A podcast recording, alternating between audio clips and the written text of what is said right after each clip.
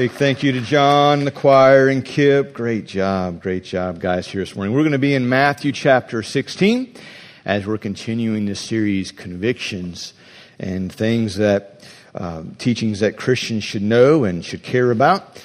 And we're going to be in Matthew chapter sixteen, and we're going to start in verse thirteen. It says, when Jesus came to the region of Caesarea Philippi, he asked his disciples, who do you say that the Son of Man is?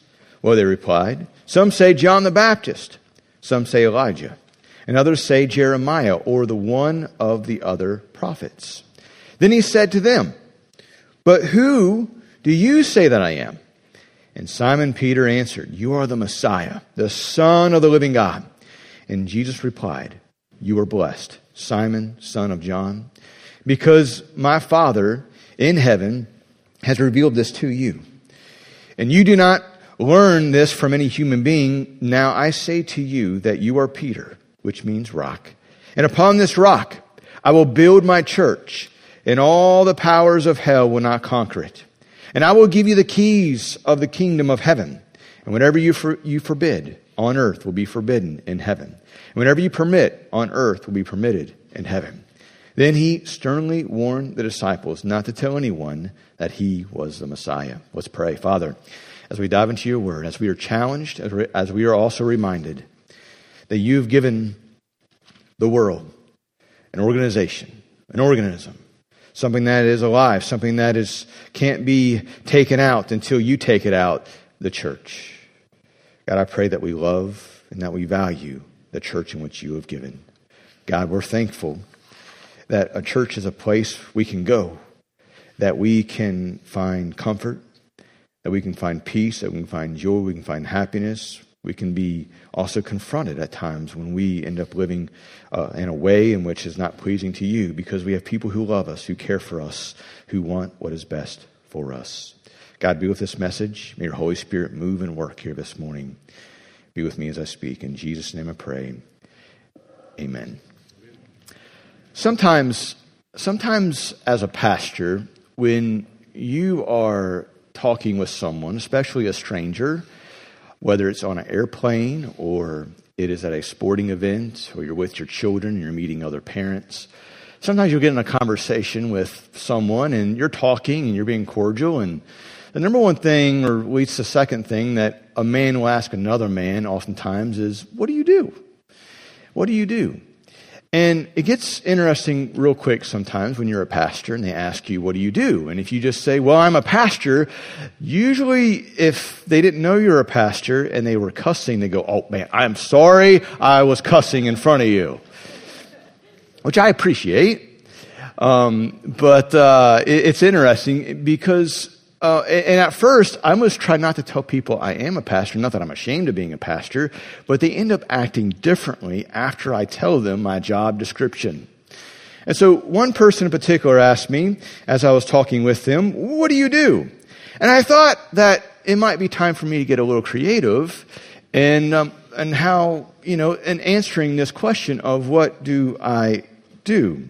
So this is what I told somebody. I said, well, I work for a global enterprise, and we have we have outlets nearly in every country of the world. And he said, wow, really? That's that's interesting. That's pretty impressive. And I said, yeah. And I said, we also we have hospitals, we have hospices, we have homeless shelters, uh, and we do marriage work. We we have orphanages in which we support and uh, across the world, and we've got feeding programs, educational programs. I said, we do all sorts of justice and reconciliation work. And I say, basically, we look after people from the time they were born until their death. And we also, in this, deal with behavioral um, alteration. They're like, wow, that's impressive. That's really impressive. And um, what is this place you're talking about? And then I let them know it's the church. Oh, you're a pastor. Yes. Yes. As a follower of Jesus, we are a part of something much larger than ourselves. While it is local, it is global. It's a global enterprise. And it's not just global, if you think about it, it's intergalactic.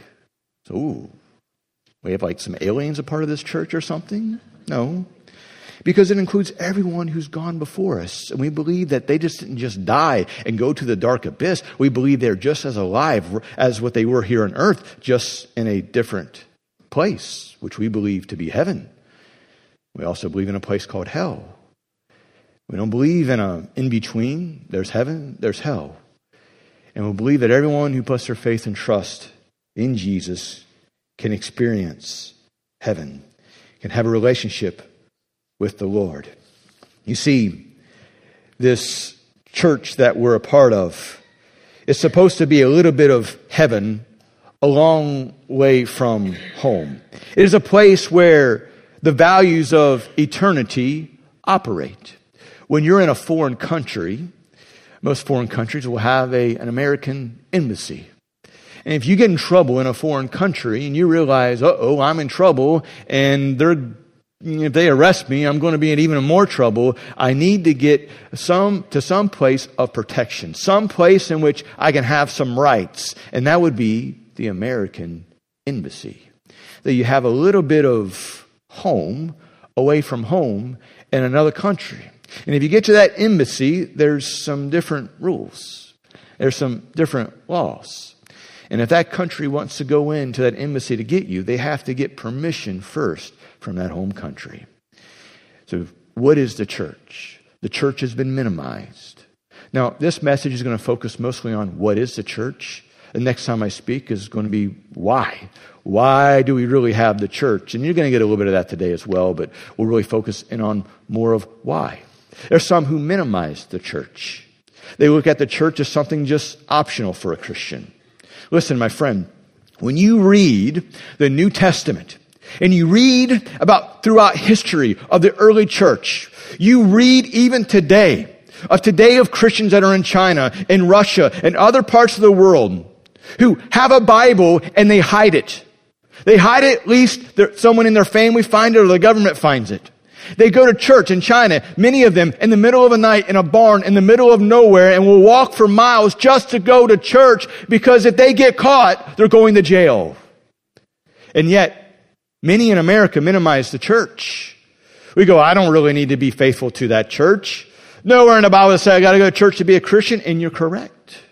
Nowhere in the Bible does it say you have to go to church in order to be a Christian, because then that would be a salvation by works model. And we believe it's by faith and repentance. But here's the thing that the Bible does clearly teach is that if you are a believer, if you are a Christian, you should faithfully be in church because you are a Christian. Well, I don't know where it says that in the Bible. I'm glad you asked. Hebrews chapter ten, verse twenty-five says, forsake not the assembling of yourself as the manner of some. The church is an assembly. It is a coming together. And that's what we're doing here this morning. And many other churches are doing the same. But when you read the New Testament, you read the Gospels, you read about how many of the apostles, the followers of Jesus, willingly died martyrs' death, martyrs' deaths for the gospel, for believing in Christ, for the church, some of them planting churches in other parts of the world and parts of uh, in other countries outside of Israel, and they w- they willingly died for the sake of the gospel. And some in America would go, it's just the church. And we have a low view of what the church is. Now, I understand some of you have been hurt by church before. And there is no perfect church. You won't find a perfect church. We have a perfect Savior, but we don't have a perfect church.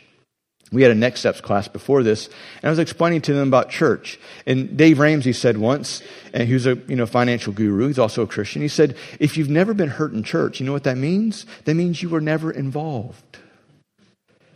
You will get hurt in church at times. But when your heart is focused on Jesus and your eyes are set on Jesus and someone hurts you or someone lets you down in church, you, you do it for Jesus. Don't do it for me. Don't do it for your spouse. Don't do it for the other person. You serve and you do it for Jesus. People are the secondary reason. The first and primary reason is Jesus. Jesus loves the church. He bled and died for the church. He purchased the church. There are some things that I have purchased that I really like. I'd say almost love, but I don't want to use that term. But there's things I really that I own that I really, really, if you were to mess with, I'd punch you in the face for Jesus if you messed with it. Like one thing that I really love, I'll just say it, is I love my F one fifty four by four, dark blue truck. I do. It's better than your Chevy, okay? I just want you to know that. If you're new, I was, my dad worked for Ford, and so um, I was brainwashed as a child, and apparently that's never, never left me. Listen, my point is this, is when you value something, and you value something the way Jesus values it, as Christians, we should value the church the same way Jesus values it. He purchased it. He loved it. And you should care for it. I've seen people get hurt in church before. I saw my parents get hurt once really, really badly. And my father, who I love and is a man of integrity, he's not he's not perfect, don't get me wrong. But my dad, just a, a guy who, you know, served as a deacon in a church and as a trustee and served in the church. I mean, once had a pastor get in front of a church larger than this and called my father a liar. It was very hurtful. And my father could have left, but he stayed. He stayed. That wasn't, that wasn't easy to stay because the pastor was stealing some money and my dad uncovered it. And my dad's like, no, no, no, we're going to deal with this. He dealt with it in a biblical way and a right way. He could have left, and rightfully so, but he stayed. He stayed. And a new pastor eventually came, and that got all worked out. And I saw that as a twelve-year-old boy, and it made a huge impression and impact on me that my father, that he loved the church.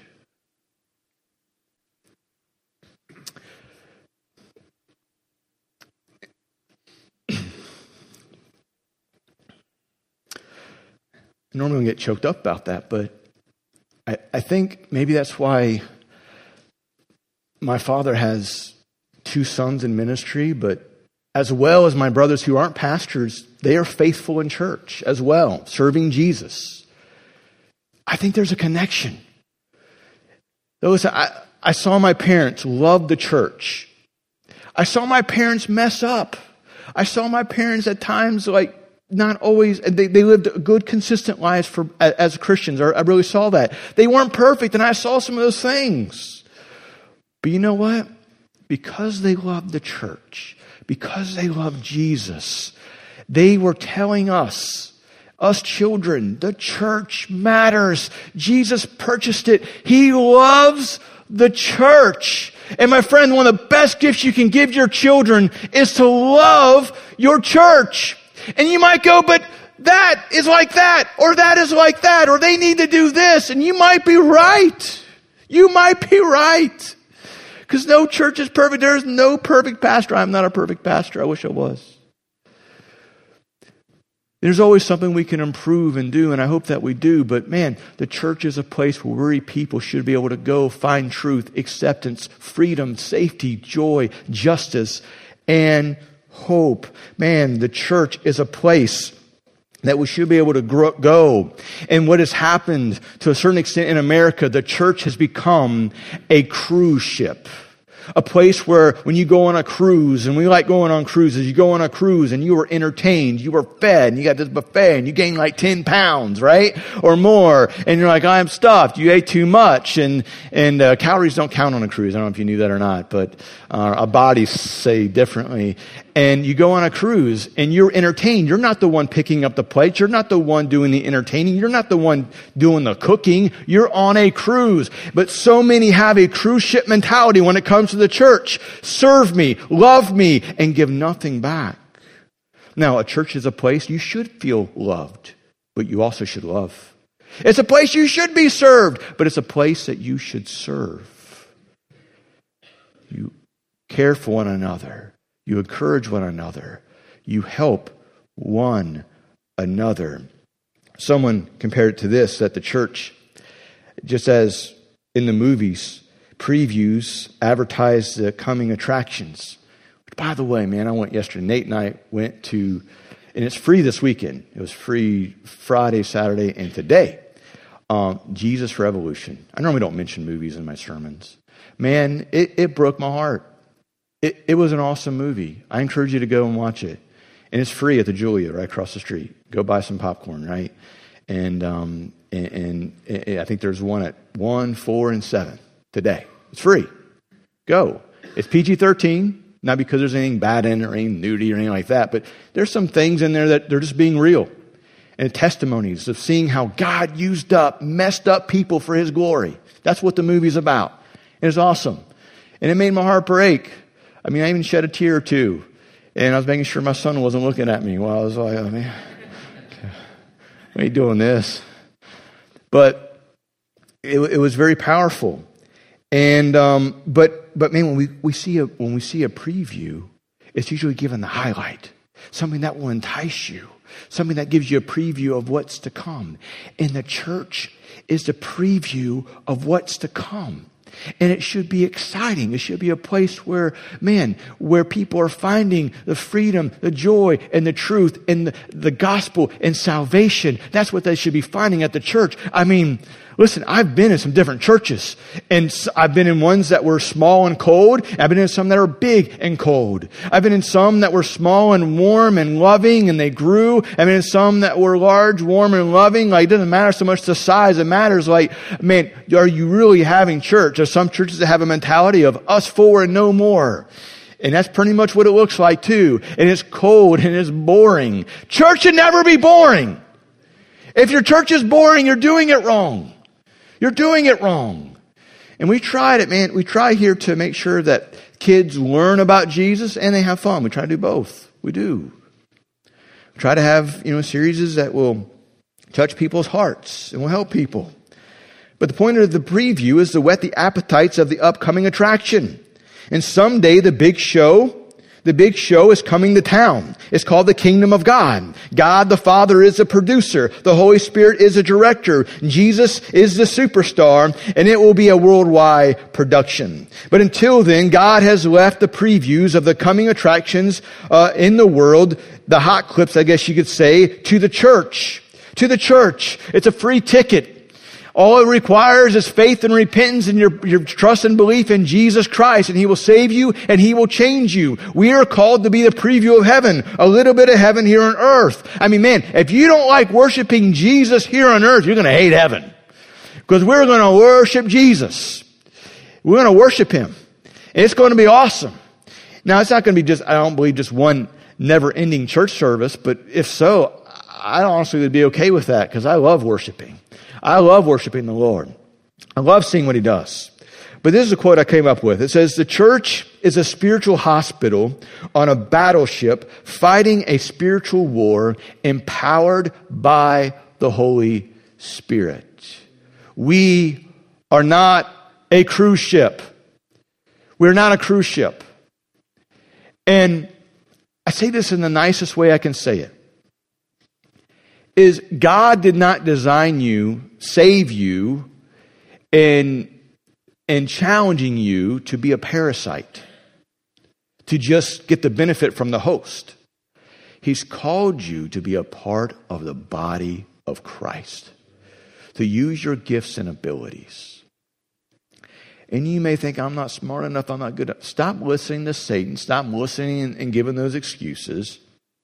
The best ability is availability, and He wants to use you, and He will empower you. The church is a spiritual hospital on a battleship, and we don't fight in our own power. We have the Holy Spirit that empowers us, that helps us, and we need the Holy Spirit.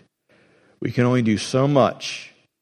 We can only do so much physically, and God gives us certain things we should do that we're responsible for, but in the end of the day, as Paul said, hey, I water, I planted, Apollos watered, but God gave the increase. God is the one who blesses, but there is some work to be done. Now, I want you to notice something as we break this down. Is first is the church is made up of interlinking pieces. It is evident in the English, English translation, but in the Greek, we discovered that when Jesus asked, who do you say that I am, that you is plural. And in the South, you would say, y'all. Say that I am. Who do y'all say that I am? And the plural form of the word you reveals to us that Jesus is not just asking this question to Peter, who offered an answer. Rather, He's asking this to all the disciples who were there. Who do you say that I am? And at first they go, well, some are saying Elijah. Some are saying like Jeremiah. Some are saying this. Some are saying that. And then Jesus gets to the point, but who do you say that I am? You've seen the miracles. You've seen what I've done. You've seen me walk on water. Who do you, who do you say that I am? And people do this often. They'll go, when confronted with the gospel of, are they going to heaven? They'll say, well, um, I'm a good person. They'll say, well, so-and-so in my family was a pastor, or is a pastor, or is a deacon, or does this, or does that, or I do good things, and surely my good things will outweigh my bad things. And they have this in their mind that God's going to take this huge scale, and as long as their bad thing or their good things that they've done outweigh their bad things, they'll be good. And here's, uh, I hate to break it to you, but your good things won't outweigh your bad things. None of you, none of us, no pastor, no deacon, none of us. We only get in by the grace of God. But we need His grace. And it's through the cross in which He offers it. And so Peter, Peter answered. And he seems to be the leader of the apostles. Why? Because his name's always mentioned first. Or he's always speaking up before the other disciples. And Peter, I guess you could say, didn't have the paralysis of analysis. He speaks his mind and offers Jesus a collective answer. You are the Christ, the Son of the living God. And responds by affirming him and changing his name from Simon Bar-Jonah to Peter, which means a stone. Not the stone, but a stone. And he continues saying, upon this rock I will build my church, and the gates of hell or the gates of Hades will not prevail against it. And once the disciples individually recognize and agree upon who Jesus, um, who he, uh, who he was, they were ready to come together. They're ready to be the church. And this is critical because Jesus is the foundation. He is the cornerstone. And once he saw that they understood who he was, Jesus esteemed their commitment to his identity by empowering them to carry out his work. He did this because their reply showed him that they were a group of individuals who could jointly make an impact on society, and he wanted to use them exactly in a great way, and he did. And their impact is still alive today. And what we sometimes do when looking at this passage, though, is, is make the mistake of interpreting Christ's statement as meaning that he is building his church on one man, on Peter. The Catholic Church does this. And however, the word Jesus used for Peter was the Greek word Petros. It indicated a single stone that could easily be thrown, easily picked up and hurled. But that is not the word that Jesus used for rock. He used the word Petra. Now, Petra is, is the idea of a mass or a cliff of rocks that is compressed into something much harder than just an individual rock. It's something greater than just a rock. It's something that is interconnected. This mass of rocks interlinks individual rocks together to create a stronger whole. And while there's a multitude of rocks in Petra, they do not function as individual rocks. They are intimately joined together. And that's what the church is. Christ is the foundation. He is the cornerstone. And we are built on top of that, interlocked. In fact, if you'll notice with me and keep your finger here, turn over to First Peter. First Peter chapter four, and we see this. Peter basically connects, I guess you could say, his writings to this passage here in, in uh, Matthew sixteen. And we're going to read a little bit here because there's just some, there's some good stuff in here. In verse four, it says, you are coming to Christ, who is the living cornerstone of God's temple. We don't have a dead, dead Savior. He is alive. As we'll be celebrating Easter in April, he's alive. He's a living cornerstone. He was rejected by people, but he was chosen by God for great honor. And you are living stones that God is building into, spirit, into his spiritual temple or spiritual house. What's more, you are his holy priest. Through the meditation of, of, of Jesus Christ, you offer spiritual sacrifices that please God. As the scriptures say, I am placing a cornerstone in Jerusalem, chosen for great honor, and anyone who trusts in him will never be disgraced. Yes, you who trust him recognize the honor God has given him.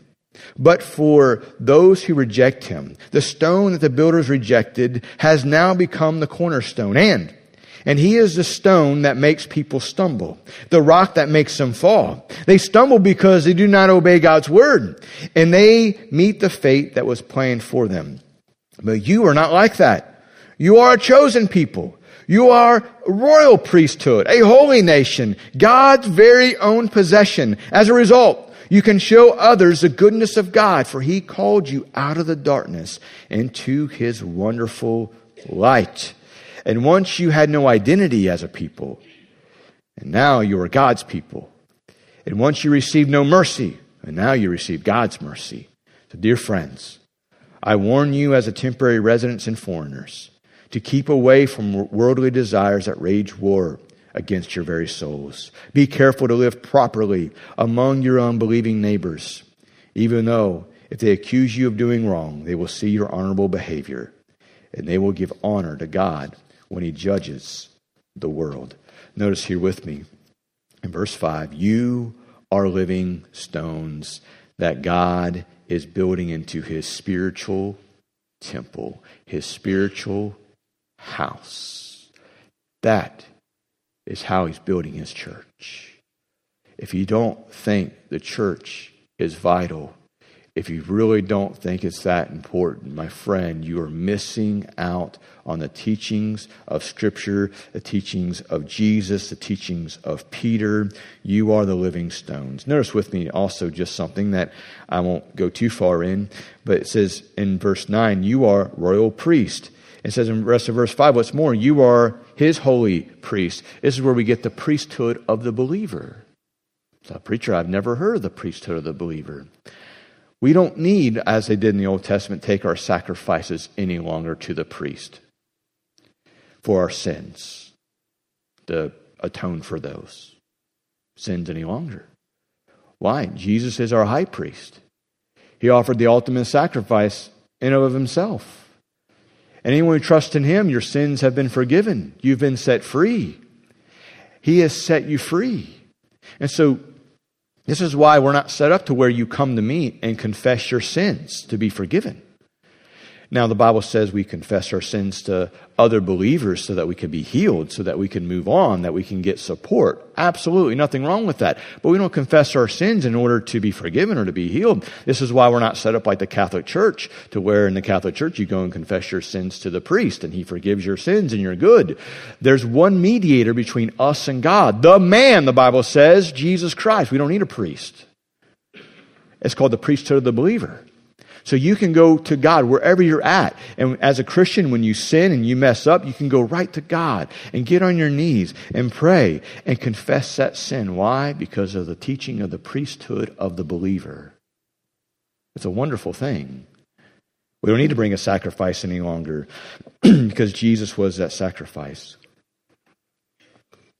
So he's adding to his church. He's adding.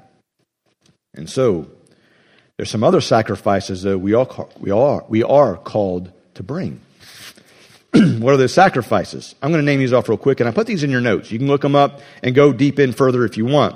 Um, we have our bodies and our wills to control God, and so the kind of living sacrifice is a reasonable service than which we should do with our bodies and our lives. We offer our love to God and to others is something we're called to sacrifice. We are called to sacrifice money and help and time for the ministry. We are called to offer our praise to God. We are called to sacrifice just no longer anything for our sin because he is our sacrifice, and so Christ has called us. He's called us to offer a sacrifice, just something much different.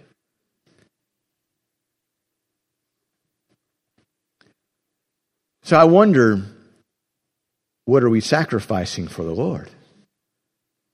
You see, sometimes, man, you'll be surprised. Sometimes people get offended over anything in a church. And they want you to tiptoe around them. Maybe they're just miserable people in their miserable life, and they want you to be miserable. And I'm like, not doing it. And I love you, but I'm not tiptoeing around you or anyone else. I'm going to preach the truth, preach the love of God's word. And um, and we, we are called to sacrifice. And as church members, we're, we're all a part of something greater than ourselves.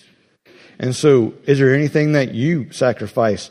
You know, maybe, maybe in your life right now, you're living in a way that you know is not pleasing to God. What should you do? Get it right with Him. Confess it. Get it right. He's waiting. He's waiting for you. You see, First Peter chapter two here, no doubt, Peter often thought of Jesus' words to him right after he confessed that Jesus was the Messiah, the Son of the living God.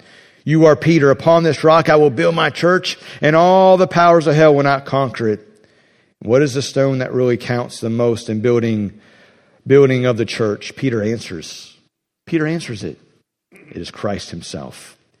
You see, because the church is made up of interlinking pieces, we can do more together than you can apart. If you take two draft horses, each draft horse can pull about eight thousand pounds. Now, common math would be, well, if you take two draft horses, they should be able to do sixteen thousand pounds. But they can't. They can't do sixteen thousand pounds. In fact, two draft horses pull twenty-four thousand pounds. It doesn't make sense when it, when you when you when you go to add it up, but the power of two, the power of being interlinked, the power of teamwork, the power of coming together, and that's what the church is. We can do far more together than we can apart. In our Next Steps class that we have for members, we give a spiritual gift test, and what I, I've consistently seen in these spiritual gift tests is every person will have two or three really strong gifts. They'll have some that are kind of clumped in together. Then they'll have two or three, maybe four really weak ones on the bottom. And sometimes people are embarrassed. They're like, I can't believe I have these. I don't want anyone to see what my weak ones are. But that's how God designed us. He designed us as a body, and some are the mouth. You weren't meant to be the ear. Some are, some are the ear, and you were never meant to be the leg. And we all have different gifts and abilities. We're interlinked. And when you decide I'm not going to do and use the gifts God has given me, sometimes, and depending on how gifted you are and involved you are, it's like saying you no longer have your right arm. Some of you have broken an arm before. You broke your arm, or you had surgery on an arm or on a shoulder, and you could only use the one arm now. I'm sure you thought to yourself, I know this is going to heal eventually, and I'm glad I have both my arms, but you probably wondered, like, man, what if I didn't have an arm? How do people with one arm do it? I don't know. They figured it out, I guess, eventually. But that's what it's like. It was like not having a foot, or not having a mouth, or not being able to speak, or being able to hear. Like, God has given us all different abilities, and He's called us to have, uh, to be unified. Now, you can have unity without u- uniformity, because we're all a little bit different. In God's church, in His church, people are tall, they're short, some are skinny, some are not. You know, some some are of different races, of different languages, of different places, of different countries. God loves diversity. He wants to use everybody. He did not make us all the same. He didn't make us all the same. I mean, could you imagine having, you know, two Joe Postons and then two Mitch Littles? Like, I mean, one's fine, but two? I mean, come on. They're good guys. But it'd be really boring. It'd be a vanilla world. We need some different other flavors. We need chocolate chip. We need Rocky Road, right? We need like, but we need all kinds of different flavors, strawberry and so on. And don't do this. Don't do this.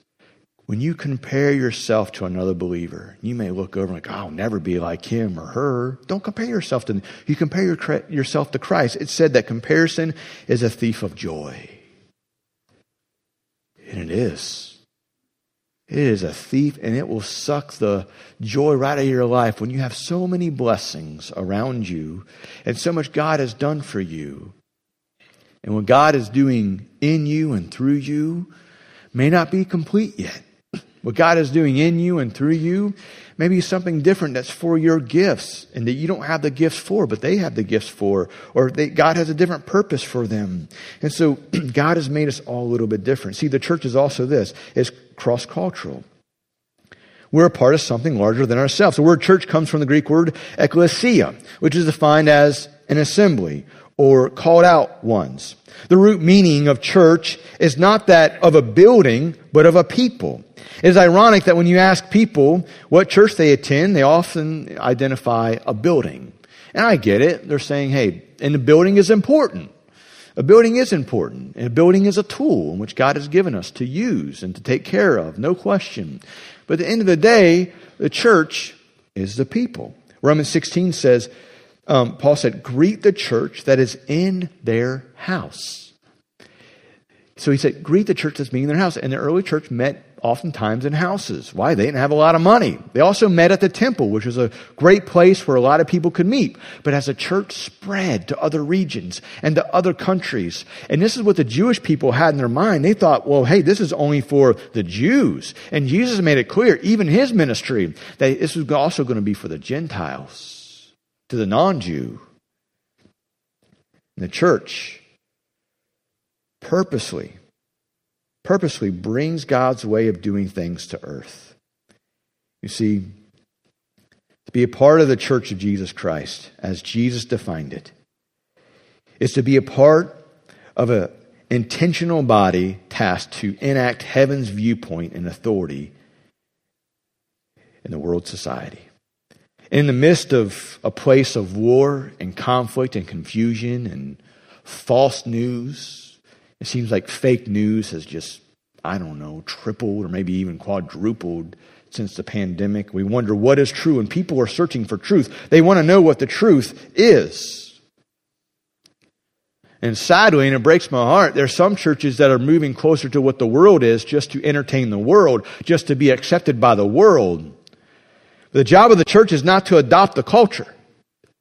Our job is to merely assess and analyze the culture, but to set heaven within the context of culture so the culture can see God at work in the midst of conflicts of humanity as we develop kingdom disciples that penetrate the culture. So, as a church, we're not just to rub up against the culture so we can be like them or compromise the truth.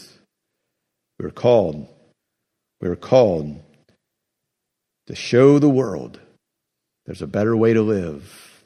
There's a way to be forgiven. There is a truth. That there is much more.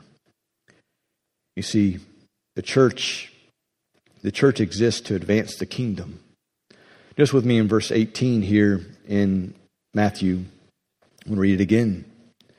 Now I say to you, you are Peter, which means rock.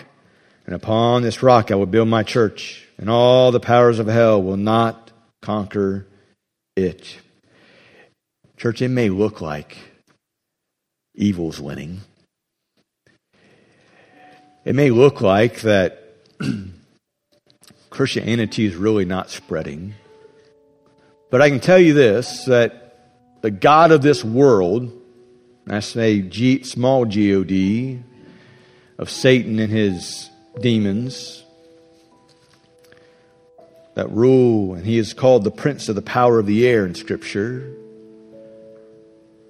I think he rules the news media. He's not going to give news about that's positive about the church and what it's doing. He's not going to let you know. And so this church, which Christ bled and died for, Scripture says, for husbands, this means love your wife just as Christ loved the church. He gave up his life for her. I think he believes it's pretty important. He loves the church. He is willing to die for the church. Man, don't stop putting the church down so low on the list. It's something that should be on the forefront. I mean, why is Sunday the first day of the week? I mean, what a great day to start off your week. Your week really didn't start on Monday. Maybe some of your Mondays are so bad every Monday because you think that's the start of your week. Why not start it off on Sunday instead? And change your mentality. It starts on Monday. Start it on Sunday. And see how it changes. With this church, you can persecute it, you can close it, you can try to belittle it, but my friend, you won't get rid of it. It is his church. The term used in our translation for Hades is one we often interpret as hell, which references the forces of the underworld, the lower region, the realm of the dead. And there is a battle going on. Some of it is unseen. Scripture is very clear about that. Christian, you are in a battle. You have an enemy who hates you, and there is an underworld. There is more. There is a spiritual darkness you cannot see. But thankfully, thankfully, that greater is he who is in us than he who is in the world. And the Lord is with us. He is for us. And hell does not like what Christ is doing. So hell tries to stop it. And Jesus and his church is on the offense, not the defense. And Scripture is clear. Hell is on the defense. Satan and his demons, his fallen angels, they are not in hell right now. They are on this earth. They're trying to dirty the waters, make the message of the gospel as muddy as possibly, as much as possible as what they possibly can. They don't want people to know Christ. They hate Christ. They hate the church. And they won't stop until Jesus takes care of it. And one day, one day Satan and his demons, that's where they will go. They will spend eternity in hell, but not until then. Not until Jesus deals with it.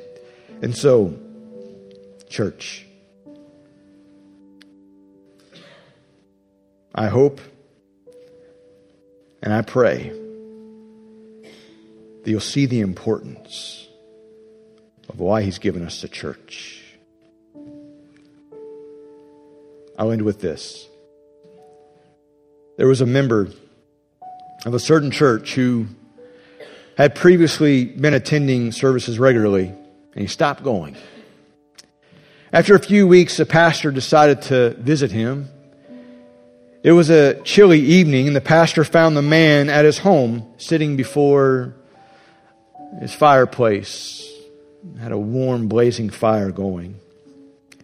Guessing the reason for the pastor's visit, the man welcomed him in and led him to a big chair near the fireplace and waited. And as they waited and they sat there along the, the fire, the pastor took the fire tongs and he took one of the brightly burning embers. He snatched it and he moved it away from the fire and the other embers and put it out by itself. And left it there. And of course that ember went from bright glowing red to no, slowly no longer glowing, to not glowing at all. And the men really still not talking to one another. The pastor then took the fire tongs, grabbed the ember that was once glowing, and put it back with the rest of the embers. And of course, it started glowing radiantly again. He put the fire tongs down.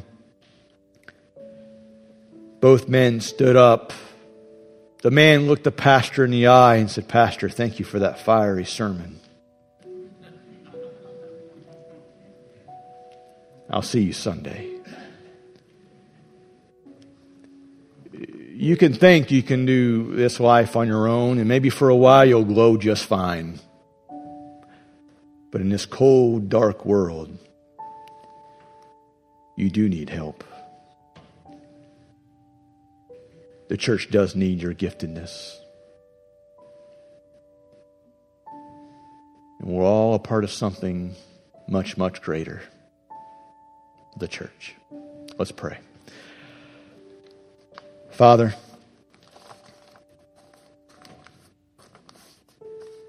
you use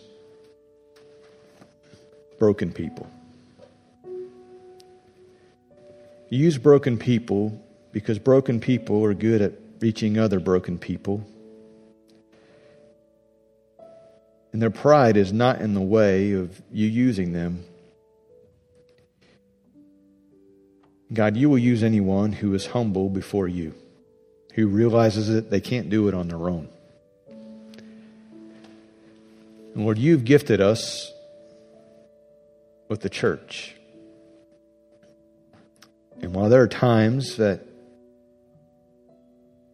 we may get aggravated with people, we may get aggravated with the church, it is your church that you purchased and that you love.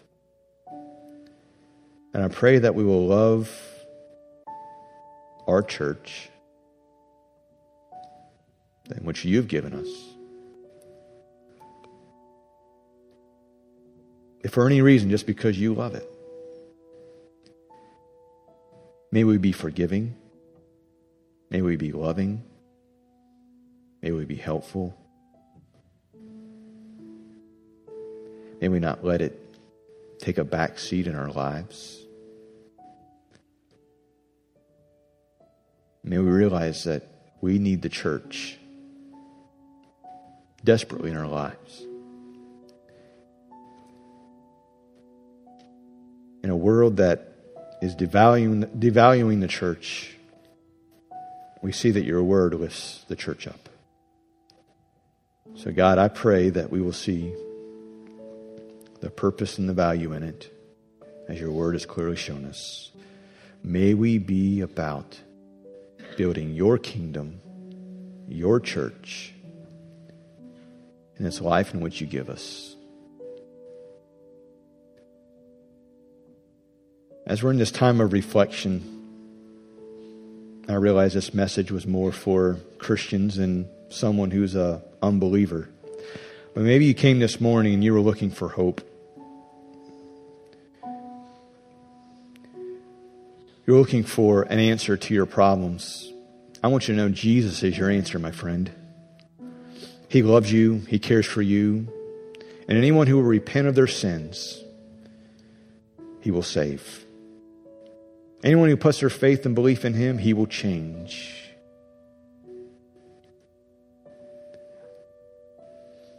And that's our mission here. That's our purpose, is to help people know God. Do you know him? I'm not asking if you know about him. Do you know him? Do you have a relationship with him? There are many people who claim to know something, but they don't know the King of Kings and the Lord of Lords. He wants to know you. He wants a relationship with you. But you must put your pride aside and come to him humbly, repenting of your sins and putting your faith and belief in him. You can do that right now. You can pray, "Dear Lord, I admit that I'm a sinner. Jesus, forgive me of my sins. I'm asking you, Lord, to be my Savior." If you prayed that, I'd love to talk with you after the service and help you know how you can grow in your faith. We love you, God. We're thankful for all that you've done for us. We're thankful for our church. In Jesus' name we pray. And everyone said... Amen. God bless you, church. Have a great week. And if we can get the seats stacked in the middle, that'd be wonderful. Thank you.